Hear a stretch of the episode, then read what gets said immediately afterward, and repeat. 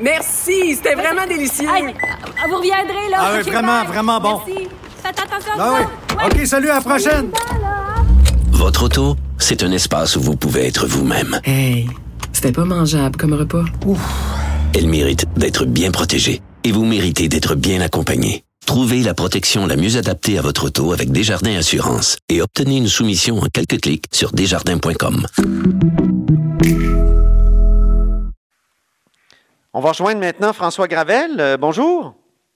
Bonjour. Il est à Caraquette car il est éditorialiste à l'Acadie Nouvelle. Alors, euh, François Gravel, je voulais parler de- de- des langues officielles euh, au Nouveau-Brunswick pendant euh, cette période terrible de pandémie que nous vivons. Là, au début de la crise, là, vous n'avez même pas pu avoir, comme journaliste, des réponses en français à Fredericton de la part du premier ministre Blaine Higgs.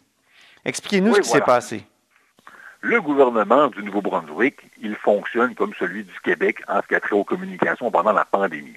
Tous les jours, le premier ministre, Blaine Higgs, participe à une conférence de presse. Il donne les plus récents développements, les statistiques, les nouvelles indications à suivre. Et il est accompagné par l'équivalent de votre docteur Horacio. là. C'est la médecin hygiéniste en chef du Nouveau-Brunswick. Elle s'appelle le docteur Jennifer Russell. Blaine Higgs, c'est le seul élu à participer à ces conférences de presse. Il n'y a pas de ministre avec lui.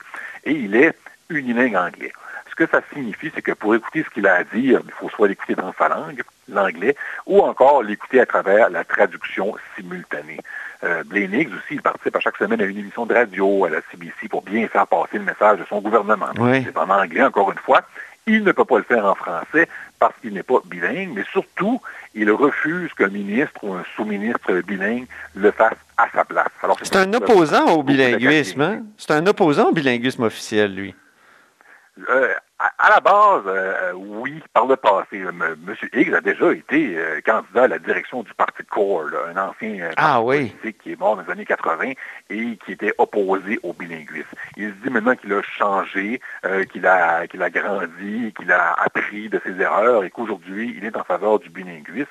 Mais dans les faits, sans se battre officiellement contre le bilinguisme, il ne parle pas français. Il avait promis d'apprendre la langue, il a renié sa promesse. Et surtout, il ne fait aucun effort, je vous dirais, aucune mesure particulière pour favoriser euh, les langues officielles au Nouveau-Brunswick. Oui. Puis là, ça se traduit par un, refus carrément de, de nommer un porte-parole euh, francophone dans, le temps de- dans cette période de pandémie? Voilà, l'en- l'enjeu ici, dans le fond, ce, n'est même pas tout à fait l'unilinguisme de Higgs. hein. On le sait, il ne parle pas français. Euh, on sait qu'il ne le parlera pas, qu'il ne suivra pas des cours pendant la pandémie. Le problème, c'est le refus de nommer un deuxième porte-parole qui pourrait au moins lire les directives du jour en français. Et ça, M. Higgs le refuse. Il croit que les francophones du Nouveau-Brunswick doivent se contenter de la traduction simultanée. là. quelques petits bouts de phrases aussi, ici et là, dans un français là, maladroit, qu'il parvient difficilement à lire. On est habitué dans la province que souvent les conférences de presse sont uniquement en anglais dans la capitale, à Fredericton, ça arrive euh, assez souvent. Mais le problème, c'est que là, on est dans une situation où le gouvernement combat un virus très contagieux et que sa seule arme, c'est de convaincre la population de faire la distanciation sociale. L'armée n'est pas dans les rues ici là, pour s'assurer que personne reste dehors. Ouais. L'arme du gouvernement, c'est convaincre la population de suivre les directives. Et au Nouveau-Brunswick, ben, on fait le choix de le faire uniquement en anglais avec la traduction simultanée. Ce que ça fait finalement, dans le fond, comme conséquence, c'est que la différence est énorme entre un François Legault qui peut regarder la caméra et demander avec émotion aux Québécois de faire une telle chose ou de ne pas faire autre chose, Ouais. alors que nous, on a Blaine Higgs qui a les yeux rivés sur une feuille de papier, qui lit tant bien que mal quelques mots en français et qui est ensuite couvert par la voix neutre de la traduction simultanée. Il y a eu un, un épisode au début de, de la pandémie avec une journaliste euh, de Gaspésie, si je ne m'abuse, qui essayait d'avoir une réponse en français et ça a été assez disgracieux. Oui, une journaliste qui s'appelle Isabelle Larose, elle a tenté à la fin mars de poser une question en français pendant l'une de ses conférences de presse. Et elle s'est pas dire par le modérateur de traduire.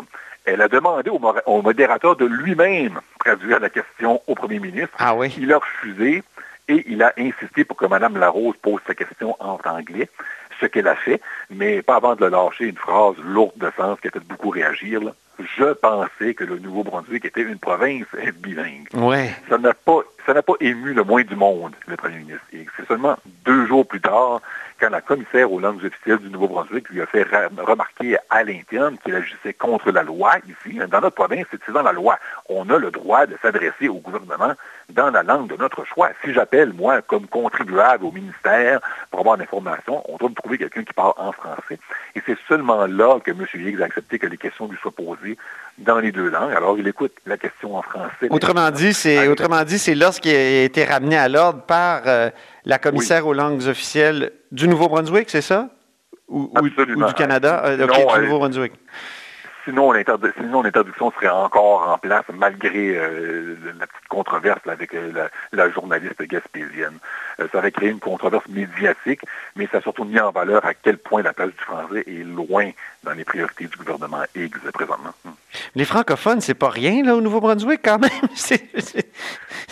vous, représentez quelle portion de la population? Rappelez-le pour, euh, pour les, les, auditeurs. On représente un peu moins que le tiers de la population du Nouveau-Brunswick.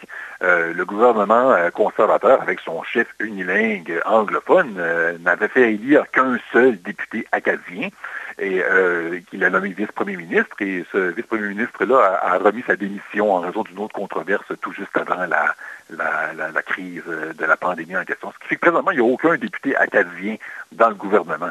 Et aujourd'hui, avec cette situation-là, Blaine Higgs tourne le dos aux Acadiens. Il fait le choix conscient de leur refuser de l'information dans leur langue, sauf par la traduction simultanée. Il fait le choix de dire que notre langue, la langue française, importe peu à ses yeux, que ce n'est pas important que le porte-parole du gouvernement puisse nous donner en français de l'information qui peut littéralement faire la différence entre la vie et la mort. Ben oui. C'est un choix qui est fait, euh, et fort probablement parce que M. Higgs ne veut pas donner l'impression à sa base militante, en particulier ses militants les plus intolérants, qu'il fait une faveur aux francophones. C'est malheureusement une constante avec Higgs. Chaque fois, depuis qu'il est au pouvoir, qu'il a eu le choix entre faire plaisir à ses alliés, comme le parti politique anti-bilinguisme de la People's Alliance, qui dessine la balance du pouvoir, quand il avait le choix de faire plaisir à, cette, à ce parti d'intolérants ou poser un geste pour aider à la minorité francophone, il a toujours cherché, choisi d'aller chercher l'appui des intolérants. Et bon, on, dirait que ça va se poursuivre. Hein.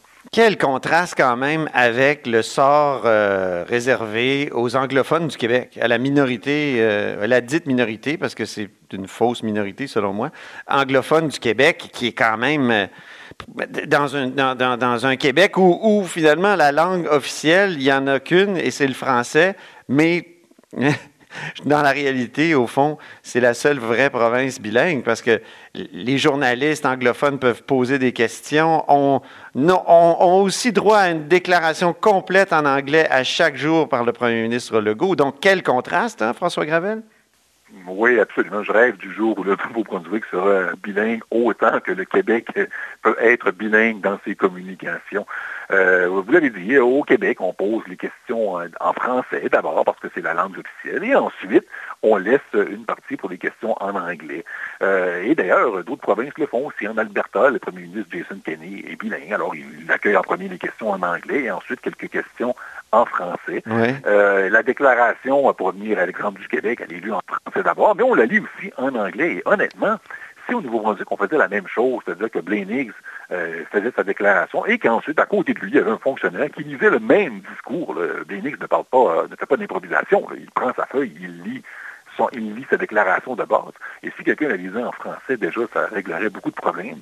mais présentement, c'est refusé. Et je répète encore, si euh, les gens demandent ça, c'est pas pour faire plaisir aux journalistes pour qu'ils puissent parler en français, c'est pas pour faire plaisir à l'éditorialiste parce que je défends la langue française, c'est pour que les francophones puissent comprendre un ben maximum de qu'est-ce qui se dit dans ces conférences de presse. Mais là, lui doit se dire que la, majorité euh, des francophones au Nouveau-Brunswick et des Acadiens sont, sont aussi sont bilingues, euh, parlent bien anglais. Il y a plusieurs francophones, sans doute même une majorité, effectivement, d'Acadiens qui parlent euh, l'anglais, mais ce n'est pas tout le monde.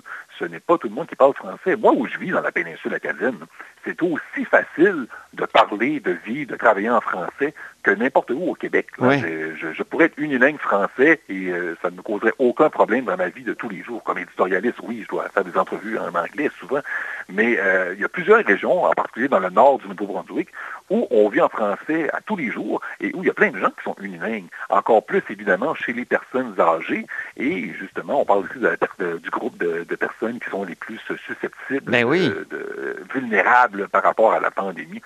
Alors, on croirait, dans un cas comme celui-ci, que le gouvernement ferait un maximum pour trouver des solutions euh, pour livrer le message, parce que le, gouvernement le sait aujourd'hui, il ne peut pas de l'ignorance. Il sait que le message ne se rend pas bien aux francophones. Ce n'est pas euh, de l'inconscience ici, c'est du mépris carrément. Euh, c'est dangereux sur le plan de la santé publique, il y a des conséquences. Ben et pourtant, on fait quand même le choix de ne pas livrer l'information en français. Ben, merci de nous avoir euh, informés de cette situation, euh, François Gravel, éditorialiste à l'Acadie Nouvelle.